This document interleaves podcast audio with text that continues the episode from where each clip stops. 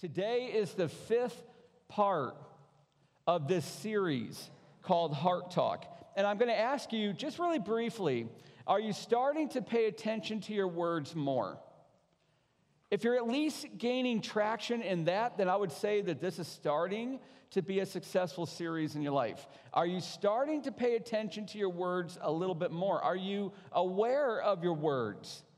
And are you starting to speak a little bit less? I'm telling you, that's the key. Speak less.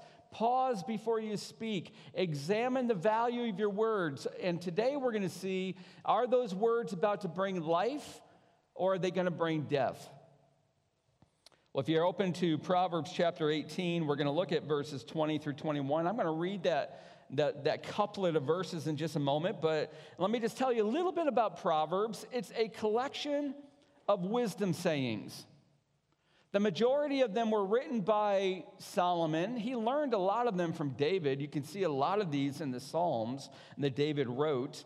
And it's likely that Solomon is, has taught them to his own sons. But these proverbs, these wise sayings, did you know this? They were also taught to young men in Israel who were being trained to serve the king in his courts. So there's the gospel buy-in. There's the connection. Proverbs is a book that will train the sons and daughters of the king of God to be able to serve in his kingdom. This is why you should be in the book of Proverbs routinely and regularly. They are wisdom sayings. One person called them portable wisdom. It's wisdom for on the go. They fit into every sector of life. So Proverbs is a book of wisdom sayings that meets every situation you will ever find yourself in, and it provides the power for you and for me to live in a way that's very pleasing to our King and very satisfying to ourselves. All right, that little introduction, let's get right into it. This is Proverbs chapter eighteen. I'm going to read the two verses. We're going to unpack them in two points, and then I'm going to give you lots of application for them. Here's what it says in verse twenty. Can you all follow with me? I'm reading out of the English Standard Version, and so for that reason, I put it on the screen. From the fruit of a man's mouth, his stomach is satisfied. He is satisfied by the yield of his lips. Death and life are in the power of the tongue, and those who love it will eat its fruit. I'm going to break it down in two ways, and then I'm going to give you four applications. First is this: our words can bring us great satisfaction. For a lot of us, that's going to be a little bit different way of reading this than we're used to. So I'm going to tell you what it is again, and then I'm going to explain it. Our words can bring us great satisfaction. I'm going to personalize it for a moment. Your words can bring you great satisfaction. Verse twenty, from the fruit of a man's mouth, his stomach is satisfied. He is satisfied by the yield of his lips. Look at the three times you've got his, he, and his. So again, I'm going to tell you the point. Your words can bring you great satisfaction. But let me tell you why the two verses can't be taken apart. They've got to be combined, verse twenty and twenty-one. Look at the phrase, fruit of a man's mouth. And again in verse twenty, yield of his lips. And then verse twenty-one, power of the tongue, and then finally, eat its fruits. All of those tie these two verses together, and they're all talking about our speech. They're all talking about the way we speak. And Solomon is using an agricultural metaphor. By the way, Israel was an agrarian society, meaning that they were mostly farmers. Probably most of us, if not just about all of us, are not and have, have never been farmers. So we've got to kind of bring in the agrarian mindset. Solomon is talking about agriculture, and he uses the metaphors fruit and yield. That means harvest. So he's talking about our words, our seeds that get planted in the soil of hearts, and it can bring out a harvest. And that harvest, verse twenty-one, is either going to be life or death, good plants or bad plants. This is where he's going to be going with this. And just as seeds can be planted in the soil of the ground, grow and produce, they do, a harvest that satisfies your physical stomach. Solomon's saying this, now this is amazing. Your words can be planted in the soil of the heart, and they can satisfy your own soul. Now, most of us never look at it like that. We're always used to thinking about how our words impact other people. And that is a lot of Scripture. A lot of the Bible talks about that. Here, Solomon is saying, no, no, no, this is a different trajectory. Your words are going to impact your own life. They're either going to lead you to death or they're going to lead you to life. They're going to give you a life worth living or a life not worth living. That's the power of our words.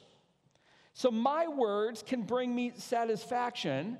Your words can bring you satisfaction. Look at verse twenty. It is the speaker who is satisfied, who is satisfied by the yield of his lips.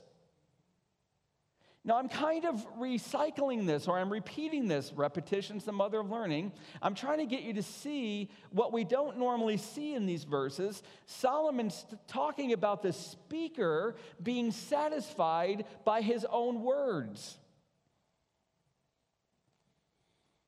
And again, we're used to probably reading this as our words can bring satisfaction to someone else, and that is certainly true, and it they do.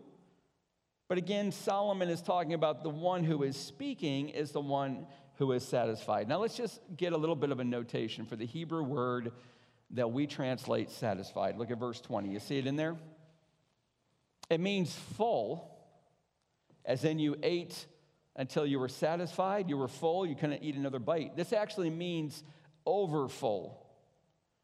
Where, you know, how you eat such a big meal that you're like so uncomfortable, you can't even sit comfortably, you can't, you have to stand. It's that kind of overfullness that is in the word satisfied. So Solomon's saying that we can speak in such a way that will absolutely cause you to overflow with satisfaction. Now, you want that. I want that. We all want that. Who doesn't want that?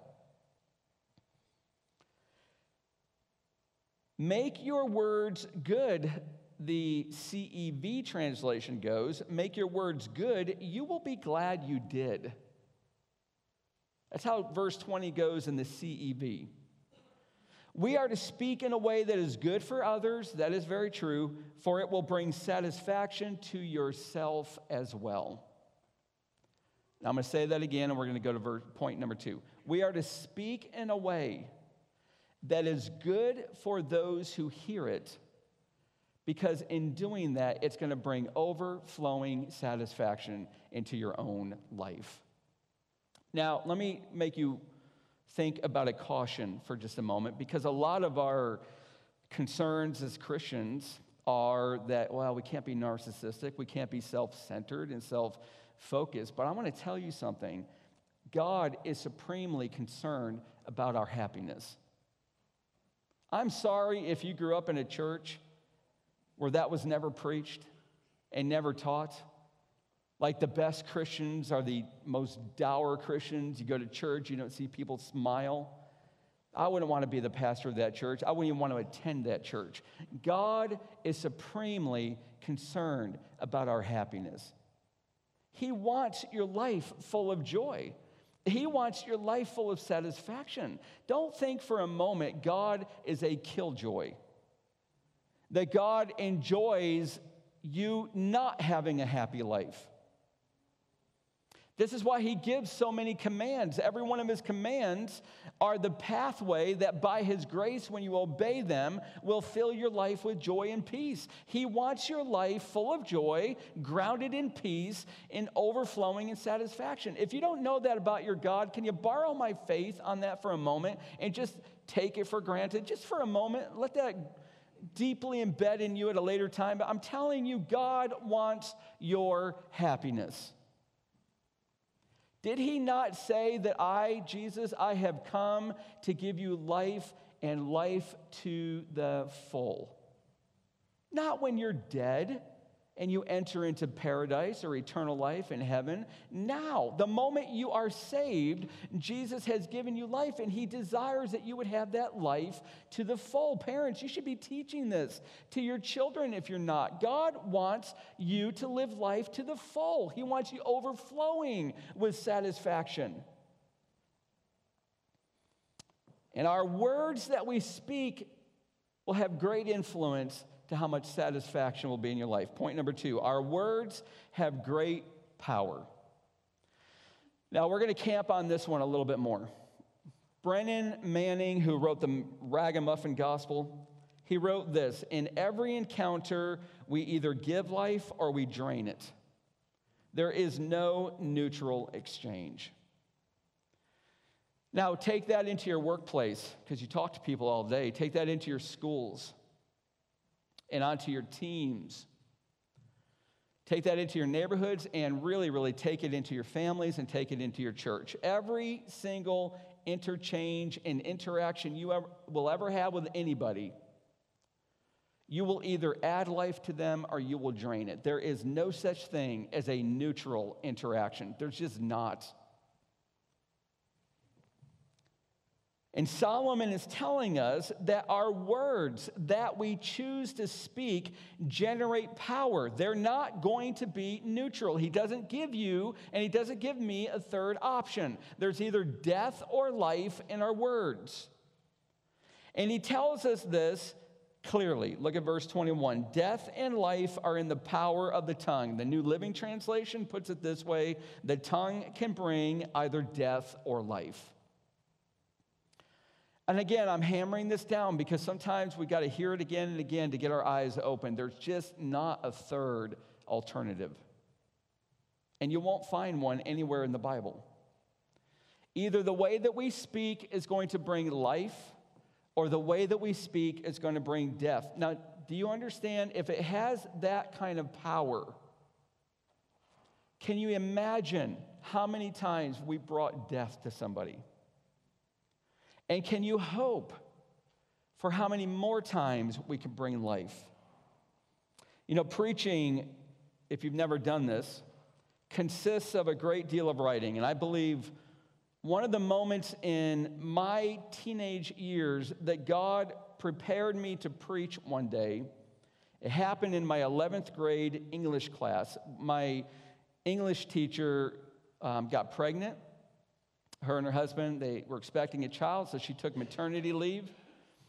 And for six months, a man came into our school system by the name of Edward Lawless. Ed Lawless. We called him Mister Lawless.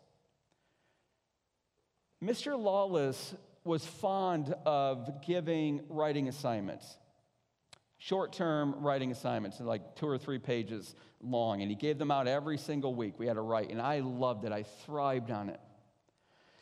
And he would have me get up and read. I was one of the only ones in the class that he would get, I would get up and he would have me read them in front of the class.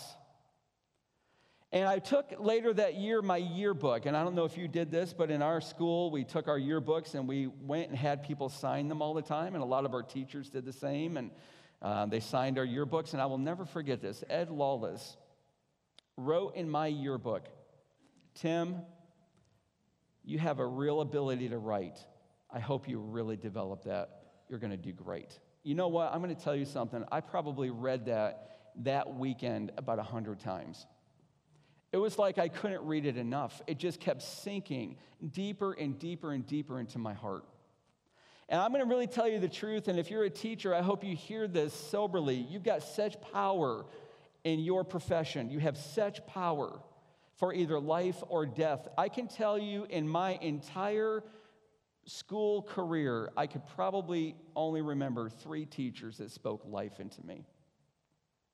And Ed Lawless was one of them. And I will never forget that.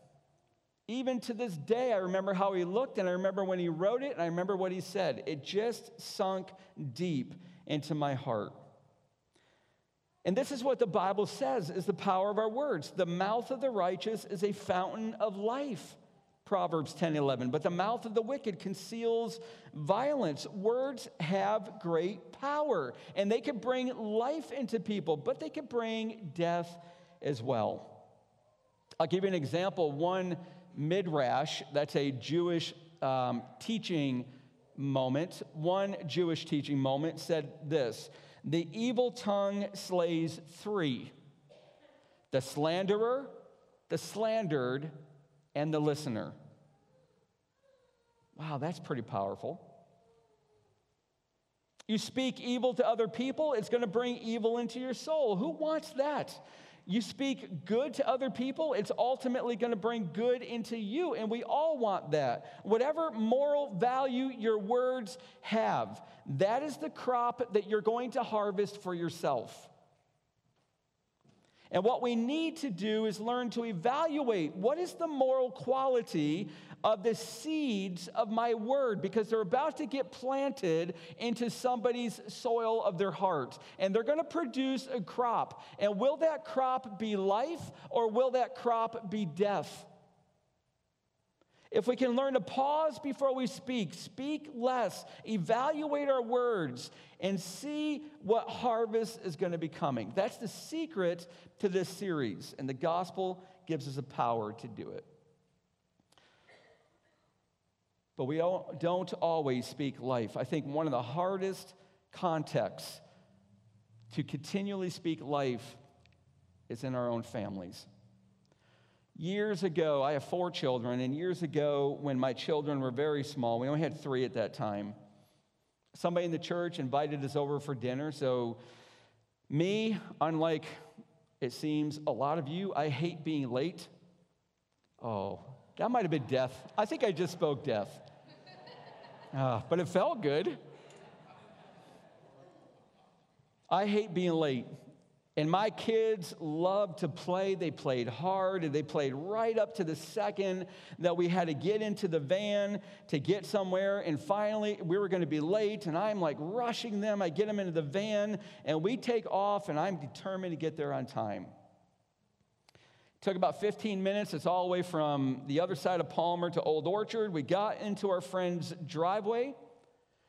And I'm unbuckling our children from their car seats, and my last child that I unbuckled, I noticed, had soaked the entire front of his sweatpants.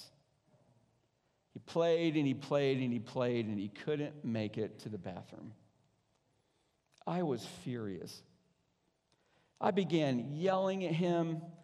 And even though, even through my anger, two things were, were beginning, even in my anger, even in yelling to him, they were emerging, these two things, in clarity. Number one, I was angry because I was embarrassed at what our friends were going to think. And angry while, number two, something was visibly changing in my son's eyes.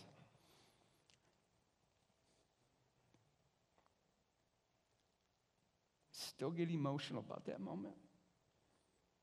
My fathering was not gracious. I was shaming my son. All through that dinner, that's all I could think. My words had brought death. We get home that night. I'm putting him into bed. I just broke. I had to ask him to forgive me. Didn't apologize, didn't say sorry. This one required forgiveness.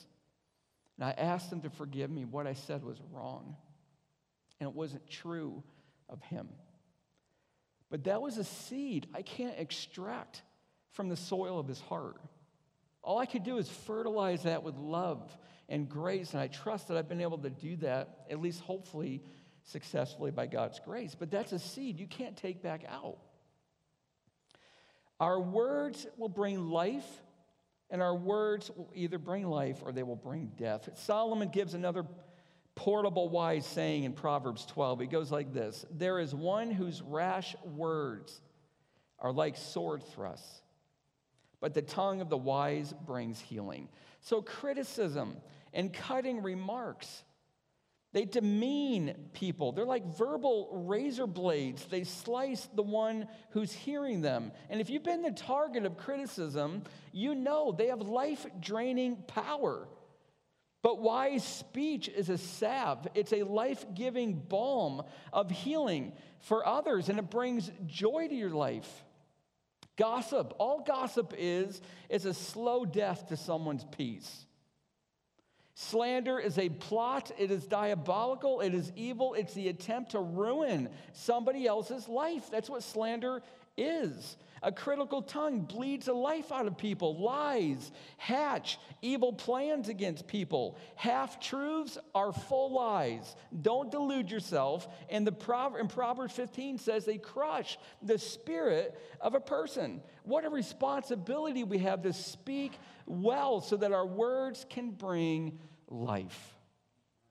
And words can bless people. Proverbs twenty-five, my father taught me this. I love this verse. A word fitly spoken is like apples of gold in a setting of silver. So let's just get down this truth deeply into our hearts. Our words impact people. But Solomon is telling us that our words also impact ourselves. And that's the meaning here in these verses. Not only our spoken word to other people, but our private words even toward ourselves. Have you ever considered that our thoughts are formed of words? And we are speaking to ourselves constantly. We call it self-talk. All that is, is our thought life. I read of a study recently that claimed that we have around fifty thousand thoughts a day, and seventy percent of them are negative.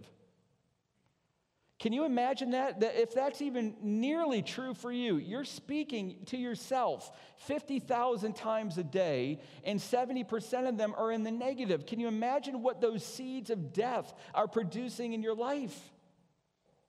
Things like, I am hopeless, I'm a failure, I'm never going to get this right. Those are self-talk death words. I'll never get married. No one's ever going to love me. I'm going to grow old alone. Those are, those are self-talk death words. God makes me so mad. Why is he letting this mess happen to me? It might be honest, and I applaud that, but they cause self-inflicted spiritual death if they're not met with the truth. Are you mastering speaking to your own soul? I can do all things through Christ who strengthens me. Oh, give thanks to the Lord, for he is good, for his steadfast love endures forever. Are you reminding yourself to resist the devil and he will flee? That's the self-talk that will put seeds of life in your soul, and you're going to bear them out, and you will overflow with satisfaction. When I was a teenager in my church, in our youth group, a youth group leader, listen, if you're a youth group leader, you have no idea how powerful you are. You're going to impact students' lives forever. I had a youth group leader teach me something. I've never forgotten it. It's from Psalm sixty-two five. For God alone, O my soul, wait in silence, for my hope is from him. And he taught me to speak truth to yourself. Speak to your soul. He taught, don't just listen to yourself, talk to yourself and speak words of life into your soul. And if you learn the power of your words to others and yourself, you're going to speak life, and the harvest will be abundantly good as, verse twenty-one, you eat its fruits. But how do you apply this? And that's how I'm going to end. I'm going to give you four simple ways. There's thousands, I think, of ways to apply this, but I'm just going to give you four. They're nothing complicated, and they're actually rather simple. But I want to talk you through them for a little bit. First, plant well, harvest well. If you can remember those four words and put it on a card, put it on the dash of your car, put it on the mirror of your sink, over your sink, put it on your kitchen cap, put it wherever in your cubicle at work. Just write it down somewhere and keep it constantly in front of you. Plant well, harvest well. If you plant seeds of life into the souls and the hearts of the people around you, you're going to harvest a great abundance of fruit. And that is going to be overflowing satisfaction in your life. Jesus said in Matthew twelve thirty-four, out of the abundance of the heart, the mouth speaks. That was week number two in this series.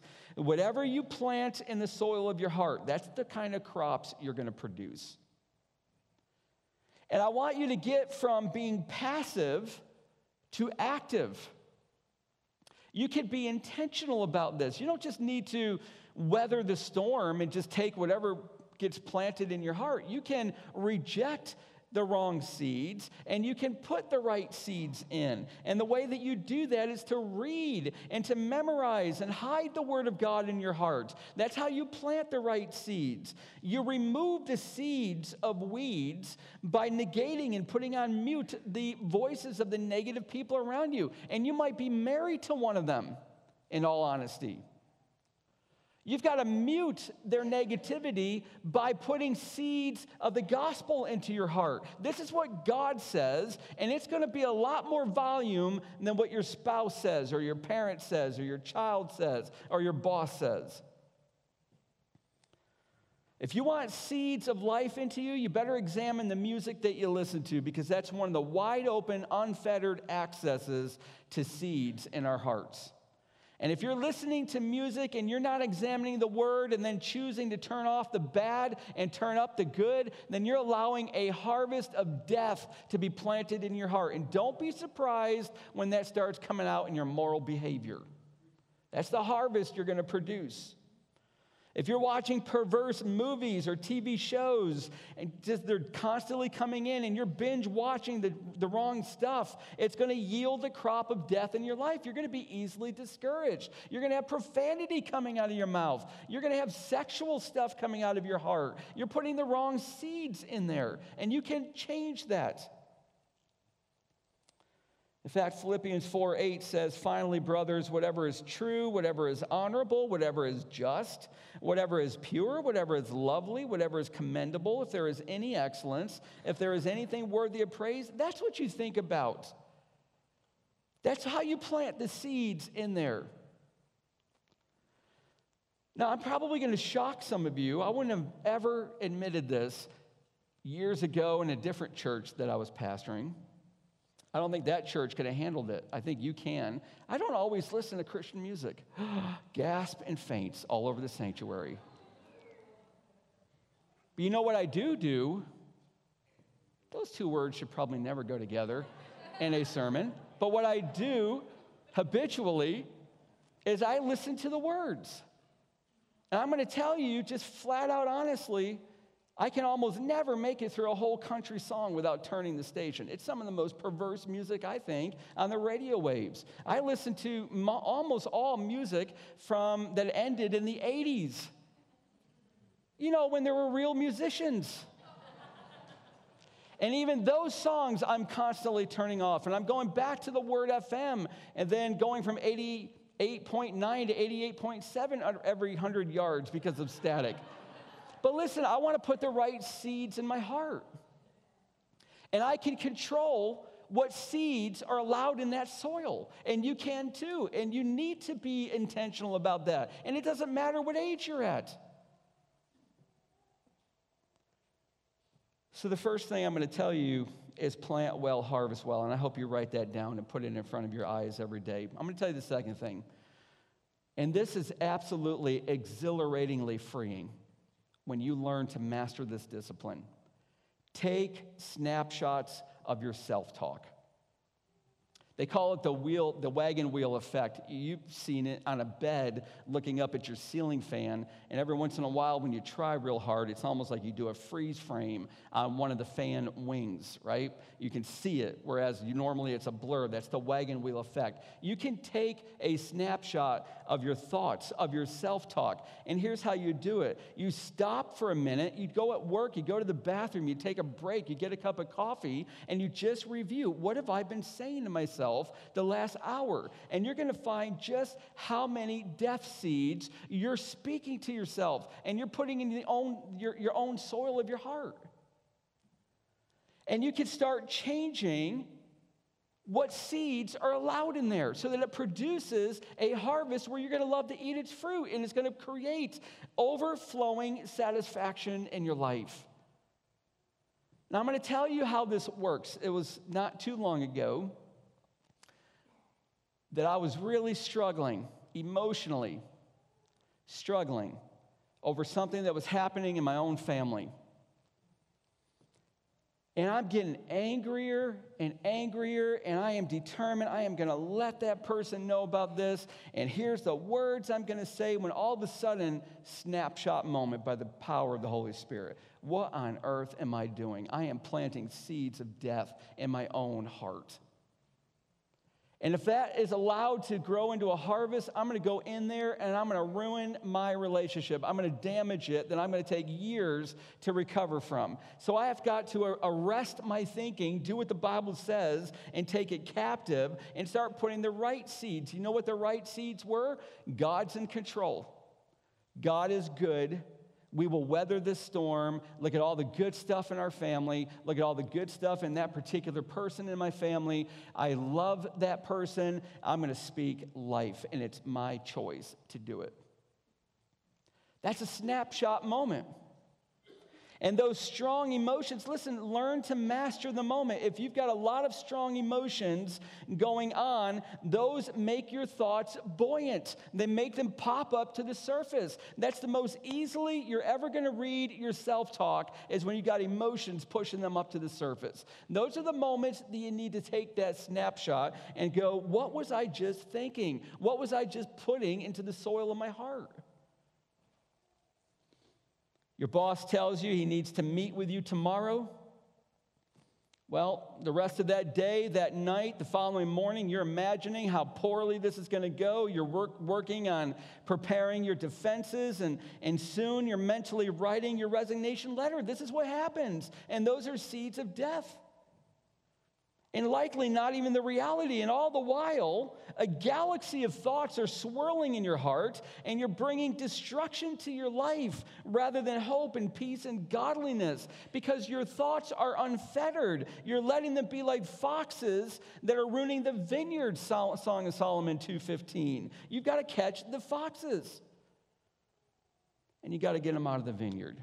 You take a snapshot of them, you confront them, and then you speak God's truth into your mind. So the first thing I told you is plant well, harvest well. The second thing, learn to take snapshots of your self-talk. You can do these things. They're not beyond anybody's grasp. But you won't do them unless you intentionally work on it. Third of four, filter all your words through the lens of grace and peace. Filter all your words through the lens of grace and peace. Are the words that I'm speaking to that person or to myself, are they graciously true? And will they bring peace? If not, you don't speak them.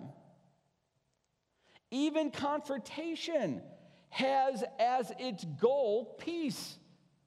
And if peace is not the trajectory for, towards which your words are moving, don't speak them. They're not of God. Always remember, we speak through our mouths, through our thoughts. We even speak through our keyboards on our phones and our laptops on Facebook and Instagram. And there's a reason the Apostle Paul began almost all of his letters with grace to you in peace. You must, your words, my words, must be giving grace to people and peace. He never inverts that, by the way. He never once says peace to you and grace, because peace is not possible until grace works. If you want peace, you got to have grace. And as you speak to other people, grace and peace, no matter what their response is going to be, the Spirit of God will flood your heart with satisfaction. And we speak the same way to our own selves, and we will see God as more loving than ever before, and we will have satisfaction overflowing in our lives. So I've told you three things so far. First one was plant well, harvest well. The second one was take snapshots of your self-talk. And the third was filter all your words through the lens of grace and peace. Let me just give you one more, and there are so many. There's nearly limitless from the Bible itself. Let me just give you one more. Make it your goal each day to honor at least one person with your words. That's really not a difficult goal, but for some of us, it sure seems to be. Make it your goal each day to honor at least one person with your words. But let me tell you what the word honor means biblically. In the Hebrew, it literally means, Greek as well, weight. And weight in the Bible was always value. So they had the scales with the two platforms, one on either side and a fulcrum in the middle, and you would put your, your uh, weight, your value weight here, and then you would put your bag of whatever, grain usually, on this side, and that's how they determined how much you had to pay for that grain. So to honor somebody is to recognize how weighted they are, how valuable they are to your life. So make it your day, make it your goal each day to communicate to somebody, you've made an impact in my life. You're important to me. You have value to me, and here's how. And what I would do if I were you is I would move through that person to God. If you want to honor people in a way that brings glory to God, you recognize that God put that person in your life. God's the one that gets the credit, and this person gets the honor. I would encourage you someday this week, and the earlier in the week, the better, because you're going to forget if you don't. Take a tally and see if your compliments outweigh your corrections and your criticisms. That might be painful. See if your compliments outweigh your corrections and your criticisms. That might be very, very eye-opening. Examine your seeds you plant into another's life and know that you're going to produce a harvest, and it's going to be either a harvest of life or a harvest of death. Here's the four things again. Plant well, harvest well. Take snapshots of your self-talk. Filter all your words through the lens of grace and peace, and make it your goal each day to honor at least one person with your words. Wouldn't that be an amazing life change? If we actually live this way, your life will overflow with satisfaction. And that was the aim of Solomon to encourage us. You want joy in your life, you want peace, you want satisfaction, then speak in a way that's going to plant seeds of life into the soils of the hearts around you and yourself included. Amen?